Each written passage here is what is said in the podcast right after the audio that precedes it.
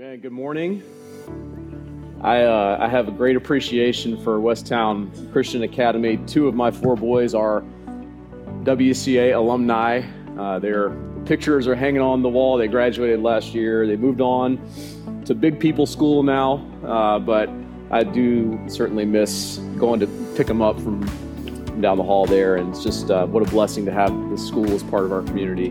Um, Today we are uh, we're moving on to something different. We've been in the book of Joshua, and I don't know if you ever read the whole book of Joshua, but, but about halfway through, uh, you stop getting you know really cool stories, and you start getting all this like you know division of the land. This this part of the land goes to Dan, and this part of the land goes to Asher, and it's it's not that it's not preachable. It's just that it's a little bit harder to preach on. Uh, on that part of Joshua. So we have concluded that series and we are moving on to something different. Uh, today will just be kind of a one off. Uh, but I, w- I did want to let you know that next week our, um, our new interim pastor, uh, Pastor Dwight Dunn, will be here uh, on a visit and he's going to be preaching. And so I'd encourage you to be here for that. Um, it's also Mother's Day. It's kind of big, guys, don't, don't forget it's Mother's Day next, next Sunday. Uh, so today, though, in, in the meantime, we're going to be in Ephesians chapter 2, and we're going to be talking about the church. And when you, when you hear that word, the church, I wonder what comes to your mind. Most people, when they hear or think of a church, they think about a building, or, or perhaps they think about a worship service, like we talk about, I'm going to church. Well, that usually means I'm going to a worship service. But you may not know that the Bible, when it speaks of the church, actually never talks about the church in either of those terms. It's not talking about a building, it's not talking about a worship service. It's always in reference to a group of people. The word church in Greek is ekklesia, which means an assembly uh, of people. In this particular instance, it's the assembly of the people of God. And Ephesians 2 actually describes it as a household of God. And so we're going to be looking at that this morning. And we'll start just by reading verse 19 of Ephesians, Ephesians chapter 2. It says, So then you are no longer strangers and aliens, but you are fellow citizens with the saints and members of the household of God. So the first thing we're going to see this morning is that, again, the church is the household of who? Of the redeemed people of God. Verse 19 says at one point we were strangers and aliens. We were alienated from God. We were separated from Him. Why? Because, as Ephesians 2 1 says, we were once dead in our trespasses and sins. To be dead in our sins means we can't have faith in God. We have no relationship with God. We are cut off from Him, separate from Him. We're spiritually dead. The Bible also talks about it as being enslaved to sin. It's kind of like when the Israelites were in, in Egypt in the book of Exodus, they were slaves to Pharaoh. Pharaoh was their master, and they were treated harshly. And in a, in a similar but greater way, when we are slaves to our sin before we know Jesus, sin is a harsh taskmaster. And the only way out is redemption. Redemption by who? By God. God brought Israel out of Egypt with a mighty hand. And in a much greater way, he brings us out of our sin with the mighty hand of Jesus Christ. But remember, he doesn't just save us. In other, in other words, he doesn't just set us free from this. He actually redeems us, which means that he has bought us back for a price for something else. And that price is the blood of Jesus Christ. He has bought us, purchased us with the blood of Christ so that we might be part of something else. That something else is God's eternal family, his household. John 1:12 says that but to all who did receive him, him is Jesus, who believed in Jesus' name, he gave the right to become children of God. So we are if we are Christians, then we are the redeemed children of God, part of his family. Now, this text, though, the text doesn't use the phrases or, or the word children, it uses other identifying markers citizens, saints, members. We're going to talk about what that means real quick here. So, to be a citizen of God is to be set apart exclusively for God. It's kind of like, um, well, I was thinking about Lee Greenwood who's proud to be an American because at least I know I'm free. Won't forget. You know, okay. I thought you guys might break out in a song, but maybe it's it's not it's not Fourth of July yet. So, um, I'm proud to be an American. I like being an American. I'm an American citizen. It says so on my passport, and that means that I'm not a citizen of any other country. I'm exclusively, uh, I exclusively, exclusively belong to America. I only pay taxes to America. I don't pay taxes to Jamaica or Canada. Um, I'm set apart from all other countries in the world. And in a much greater way, we are citizens of the kingdom of God if we belong to Jesus. In fact, I would even say that our citizenship in the kingdom of God is much more important to us than our citizenship in whatever country that we belong to. And so we belong exclusively to the Lord God. We owe him our allegiance. We are set apart for his use specifically. But it also says we're citizens of God, but we're also citizens of God with the saints, not the New Orleans saints, and not even saints as you have probably heard about it in the Roman Catholic tradition. Because when the Bible uses the word saint, it doesn't mean some like elite class of Christians who have done special miracles. When the Bible uses the word saint, it actually is referring to all Christians. Because the word saint means holy one or set apart one. It doesn't mean someone who is holier than thou, like I'm better than you because look at how, how good I am at keeping the law. That's, that's not what it means at all. It just means someone who has been redeemed and set apart for the Lord God. And so when you read that in the Bible, I don't want you thinking about, you know, some, some saint who's been like put in some special category because they did a miracle. You are a saint. Not that you're perfect, but that you belong exclusively to the Lord. So we are citizen saints. We are set apart for God. And then the text also says that another way that we identify is as members of the household of God. The New Testament talks about being a member in 1 Corinthians 12, where it talks about how we are members of the body of Christ. In other words, some, some are like hands, you know, in the body, some are like eyes in the body, some are like ears in the body. And, and the body of Christ has a head as well. Ephesians 1 22 through 23 tells us that, that Jesus is the head of the body, and the body is the church. So again, the church is a, is a group of people, it's a household that is a body, a redeemed people, and this is our identity. This is who we are. We, we tend to think that we are, you know, individual Christians, saved, and, and that we have a personal relationship with Jesus, which is true. We do have that. But that is not the only identifying marker of a believer. In fact, the Bible talks about us as being saved as part of a people more often than it talks about us being saved individually. So, we as Christians are members of the church, the big church, the whole household of God all over the world, across all time and space. And believe it or not, the Bible actually doesn't have a category for someone being anything else. In other words, the Bible doesn't have a category for someone saying, I'm a Christian individually and I don't need the church. That's not ever in the scriptures. We can't be detached from the rest of the church. Again, like 1 Corinthians 12 talks about with you know the, the members of the body, it'd be like saying, I could be a hand, you know, kind of like in the Addams Family. So, someone, Craig Nikoloff, credit him for that illustration. Like in the Addams Family, there's like a hand just walking around by itself. It can't happen. The hand depends on the body. You have to be part of the body.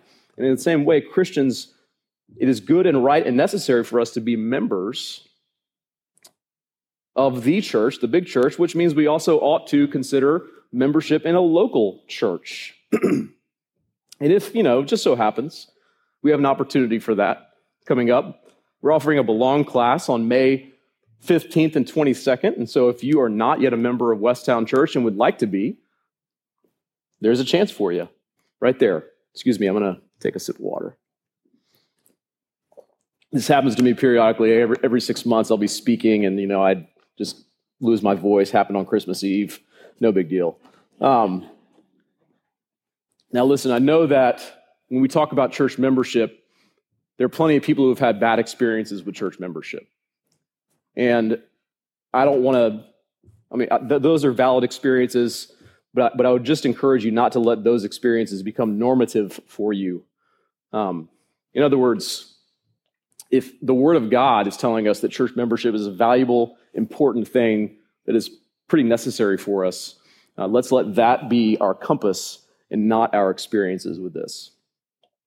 All right, so um, we are part of a, of a household, the people of God, the church, and this church has a rock solid foundation, and that's what we're going to see, see in verse 20.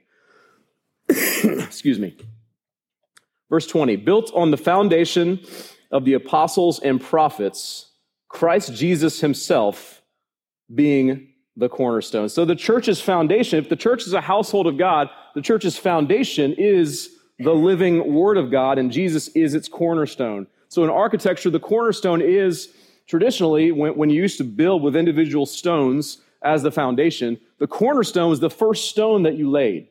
And if the cornerstone was, was right, if it was level, if it was sturdy and solid, then you could lay it and then build everything out in reference to that stone, and, it, and the rest of the building would also be sturdy and level. And the Bible actually uses this imagery of the cornerstone all the way back into the Old Testament. So Isaiah 28 16 says, Therefore, thus says the Lord God, Behold, I am the one who has laid as a foundation in Zion a stone, a tested stone, a precious cornerstone of a sure foundation. Whoever believes will not be in haste. And then Psalm 118, 22 says, The stone that the builders rejected has become the cornerstone. Later on in the New Testament, Peter picks up on this imagery. And he does it twice. In, in Acts chapter 4, there's a record of Peter preaching a sermon where he calls Jesus this precious cornerstone. And then in his, in his own epistle, 1 Peter chapter 2, he again repeats it that Jesus is the stone that the builders rejected. So, in other words, Jesus, in order to become the cornerstone of the church, the foundation of the church, he had to be rejected. Why? Well, if you remember, he came onto the scene, and most of the Jewish religious leaders, the builders, so to speak, the ones to whom God originally had come with his covenant, they rejected Jesus. They didn't like what he taught, they were threatened by him. And so they put him to death. Even though he was perfectly righteous, even though he was without sin, they handed him over to the Romans to be killed on the cross. And the cross is the climax of Jesus' rejection. When he died on the cross, he was forsaken by his own people, and he was also forsaken by his Father. He said, My God, my God, why have you forsaken me? So his rejection is, is what allows him to become the cornerstone of our church because it's just like we sang in the song My hope is built on nothing less than Jesus' blood and righteousness. He shed his blood on the cross, which covers our sins. He gave his life on the cross as a sacrifice so that we might have life. You understand that when Jesus died, he died for my sin and your sin. And his death counts as my death and your death, the death that we deserve for our sin. It's substitutionary. And in the same way, then, his righteousness, his perfect righteousness that he earned by keeping the law of God perfectly without failure, that counts as our righteousness. And that is how we stand before God and are made right by God. It's not by us being righteous, it's by us having Christ's righteousness. My hope is built on nothing less than his blood and then his righteousness. If my hope is in anything else, then I have no reason to hope. So Jesus is our substitutionary atonement. He takes our death, we get his righteousness, and then as he rose from the dead to new life, Colossians 1 18 says that he is the firstborn from the dead. He is the head of the body, the church, the beginning, the firstborn from the dead, that in everything he might be preeminent. And so, because he has risen from the dead, we know that we also will rise from the dead to new life in the new heavens and new earth. But this also means that he didn't just secure a place for us in the household of God, he actually is himself part of the household of God. He's the first stone laid in the household of God. This is important because it means that he identifies with us. Everything that we experience, everything that we're going through, he knows and he's there for us. Um, in Acts chapter 9, you know, Jesus comes to Saul, who was a, a Pharisee who was persecuting the Christians at that time. And he stops him in his tracks and blinds him with a vision. And he says, Saul, Saul, why are you persecuting me? Notice it's not, why are you persecuting my followers? It's me, my body. Why are you persecuting my body? Jesus feels what we feel. Jesus experiences what we experience. He identifies with us.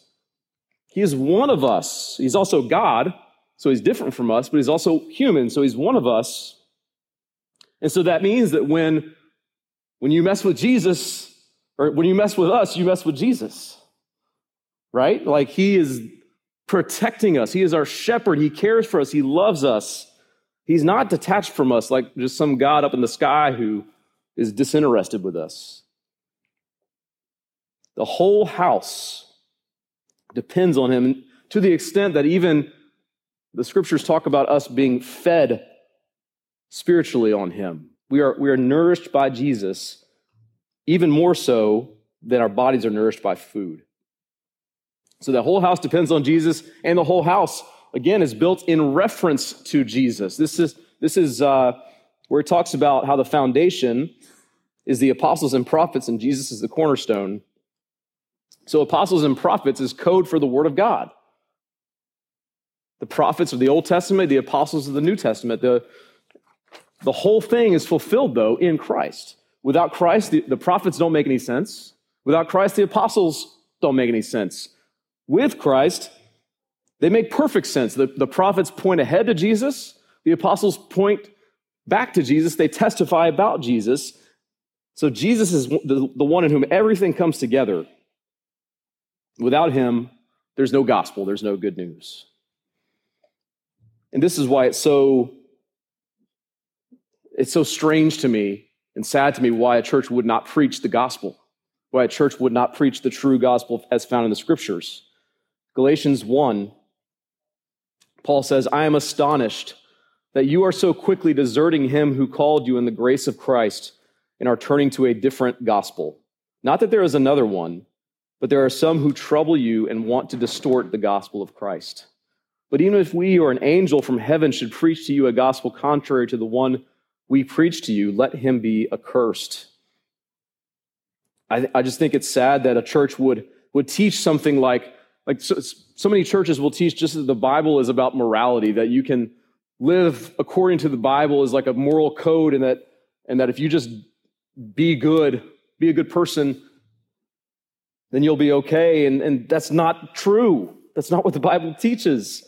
Other churches teach that the Bible isn't even true itself. It's just a bunch of myths, stories that are meant to make us feel good and inspire us. And that's not true. That's not the gospel. Other churches teach that if you just believe this stuff, God will make you healthy and wealthy. And that's certainly not true. That's not the gospel. And churches that teach those things are in danger of having no foundation because Christ has nothing to do with those types of teachings. The gospel is what the scriptures say it is, like Acts 4 11 and 12. This is where Peter talks about the cornerstone. He says, This Jesus is the stone that was rejected by you, the builders, which has become the cornerstone. And there is salvation in no one else. For there is no other name under heaven given among men by which we must be saved.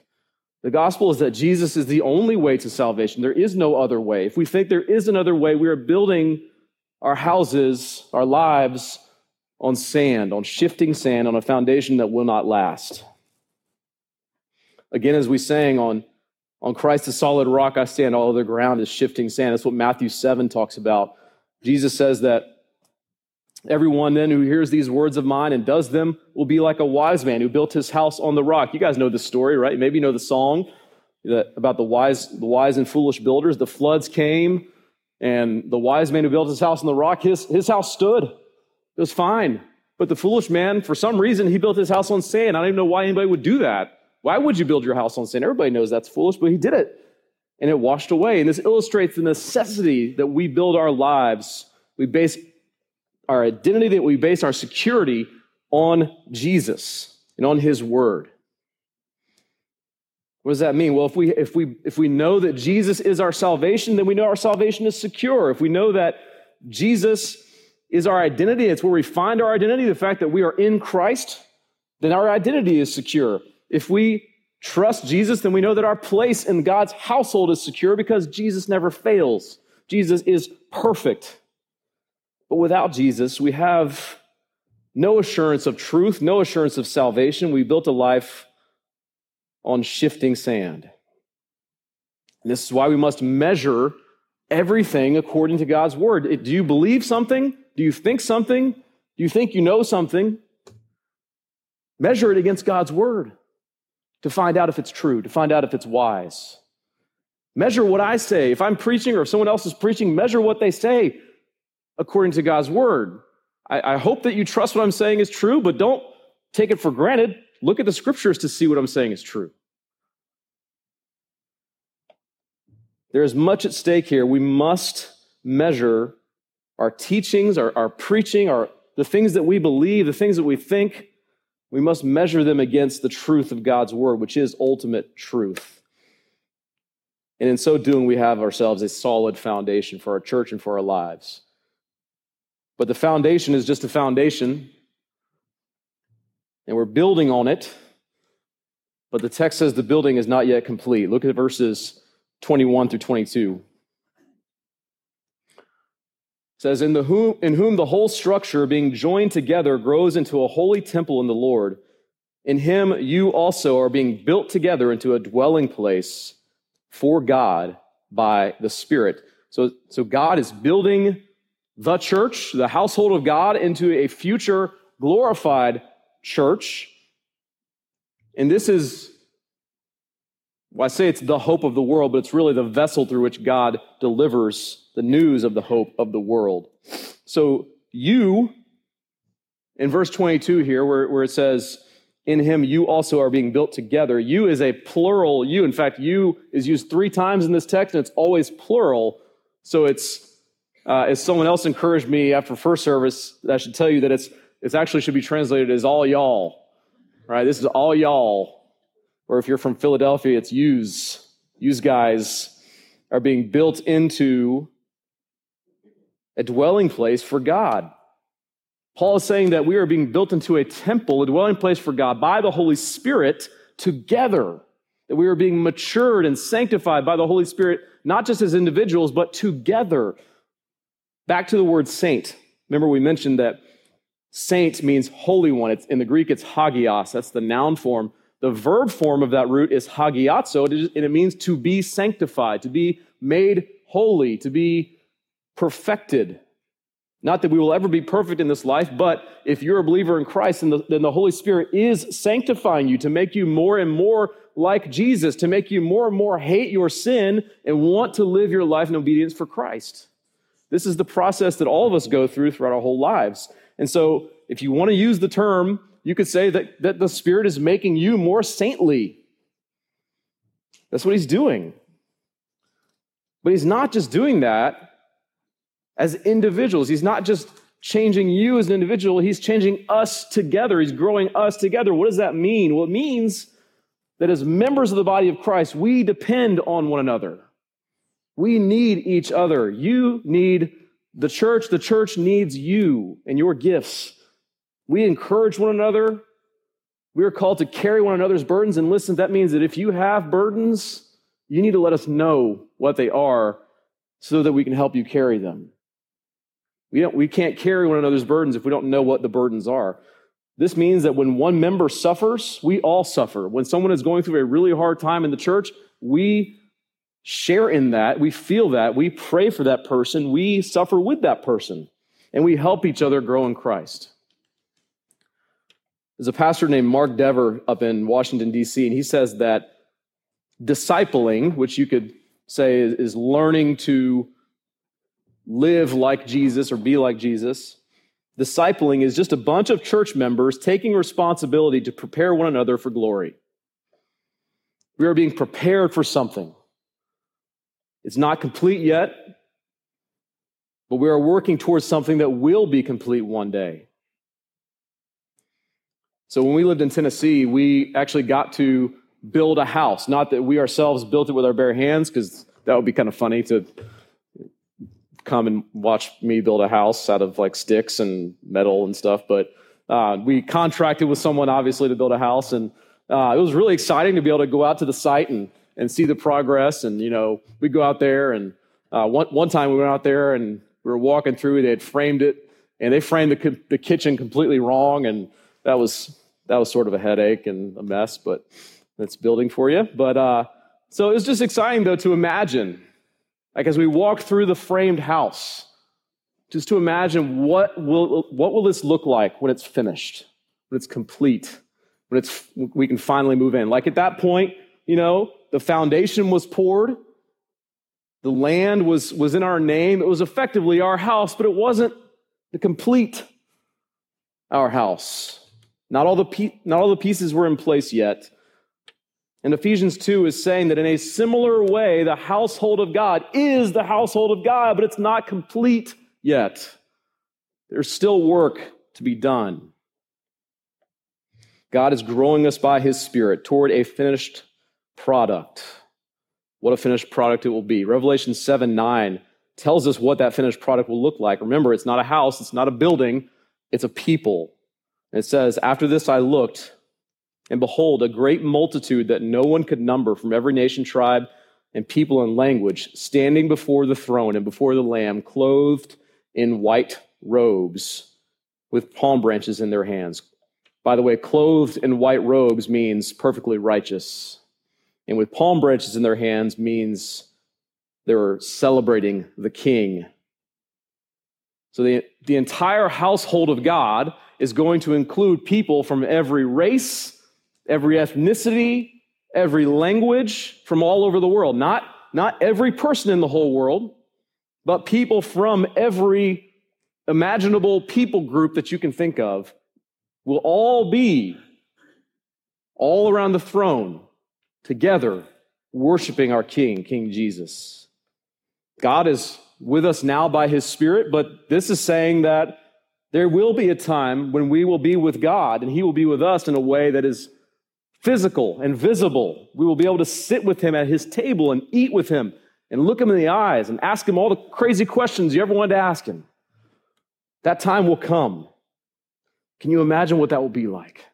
When the whole group, everyone that's ever been a Christian across all time and space, will be there together. That's the complete picture. Will you be there? I want, I want you to consider will you be there? Do you know Jesus? Do you believe this gospel that is in the scriptures that says that Jesus is the only way, that we will only enter through the gates of heaven if we enter based on Jesus' righteousness? Are you redeemed? I hope that you are, and I hope that we understand that, that us the church telling others about this is the hope of the world. The perfect kingdom of God is coming. And in some ways, it's already started to come, as Jesus said. And this is our great hope. We, we are called to tell other people about it. We're called to tell other people that it's an even better hope than, than lowering inflation or than, or than ending a war or ending a pandemic or finding a cure for cancer or anything like that these are good things and, we want those things, but ultimately our hope is that Jesus comes and redeems creation and redeems his people. And sometimes I wonder, why, is he, why hasn't he just done that yet? Why not just come now? Just come. I mean, we have created a mess here in this world, and, and we've been doing that since Adam and Eve. Just come back already. Why are you waiting, Jesus? You ever wondered that? I don't know why. We, we're not going to know when he comes or anything like that. But I think it may be because all of the citizens, saints, and members are not in the household of God yet. There are more people. There are people still in this world who have no access to the gospel, who have never heard of Jesus, who, who couldn't go to church if they wanted to. So he's waiting, I think, until all of our future brothers and sisters in Christ are, are part of the family. And until then, we as a church are called to pray. We're called to pray for the church to grow, for God to grow his church, for God to add more and more people to the household of God. We're called to maintain unity in our church so that our church is actually something that looks different and, and, and inviting to the world. You know, there's an overarching theme here in this passage that is the, the incredible, amazing, surprising truth that God is somehow uniting both Jew and Gentile together in the church. And I don't know if you know the background here, but Jews and Gentiles hated each other.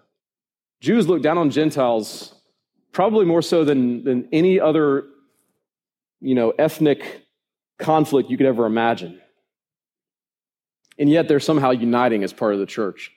It makes me think of remember the Titans. You know, this story of in the 70s in, in Alexandria, Virginia, this, this high school, there were two segregated high schools, and all of a sudden segregation's over, and these, these, these black guys and white guys are coming together in a school and on a football team, and they somehow they got to figure out how to be a football team together, but that's really difficult because they don't like each other, they don't trust each other, and they're not used to being together. But then, of course, that just means you need Denzel Washington. Come save the day, right? Coach Herman Boone comes in and he is a strong leader who demands unity. And he actually finds a way to unite these guys, and they become an unstoppable football team. They go undefeated. And in a much greater way, what an amazing picture of Jesus' power of the truth of who Jesus says he is if the church is a united church. If we are somehow able to come together as Christians and that that identity marker of being citizens, saints, and members of the household of God is a more important identity marker even than the fact that we are Democrat or Republican, black or white, rich or poor. If Jesus can unite people like that together as one people, then he must be who he says he is. He is powerful beyond anything that we can possibly imagine if that kind of unity can exist in the church. That's why unity is something we're sacrificing for. We can't sacrifice the gospel for it, but we can sacrifice a lot of other things for it, especially petty disagreements, squabbles, things that don't really matter. How are we doing on our unity? And how are we doing on our gospel?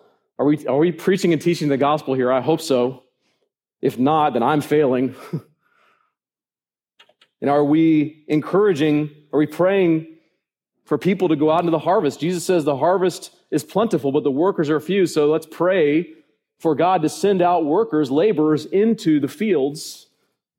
And that's, that's what we need to be doing. We need to be praying for God to send out workers to go tell people about the gospel. We also need to consider whether or not He's calling us to go and whether or not He's calling us to send. How can we go? How can we send other people to go? The most important way, though, that we can assure that we're, we're working towards that is by assuring ourselves that we know the gospel, we believe the gospel, and that we're willing to talk about the gospel.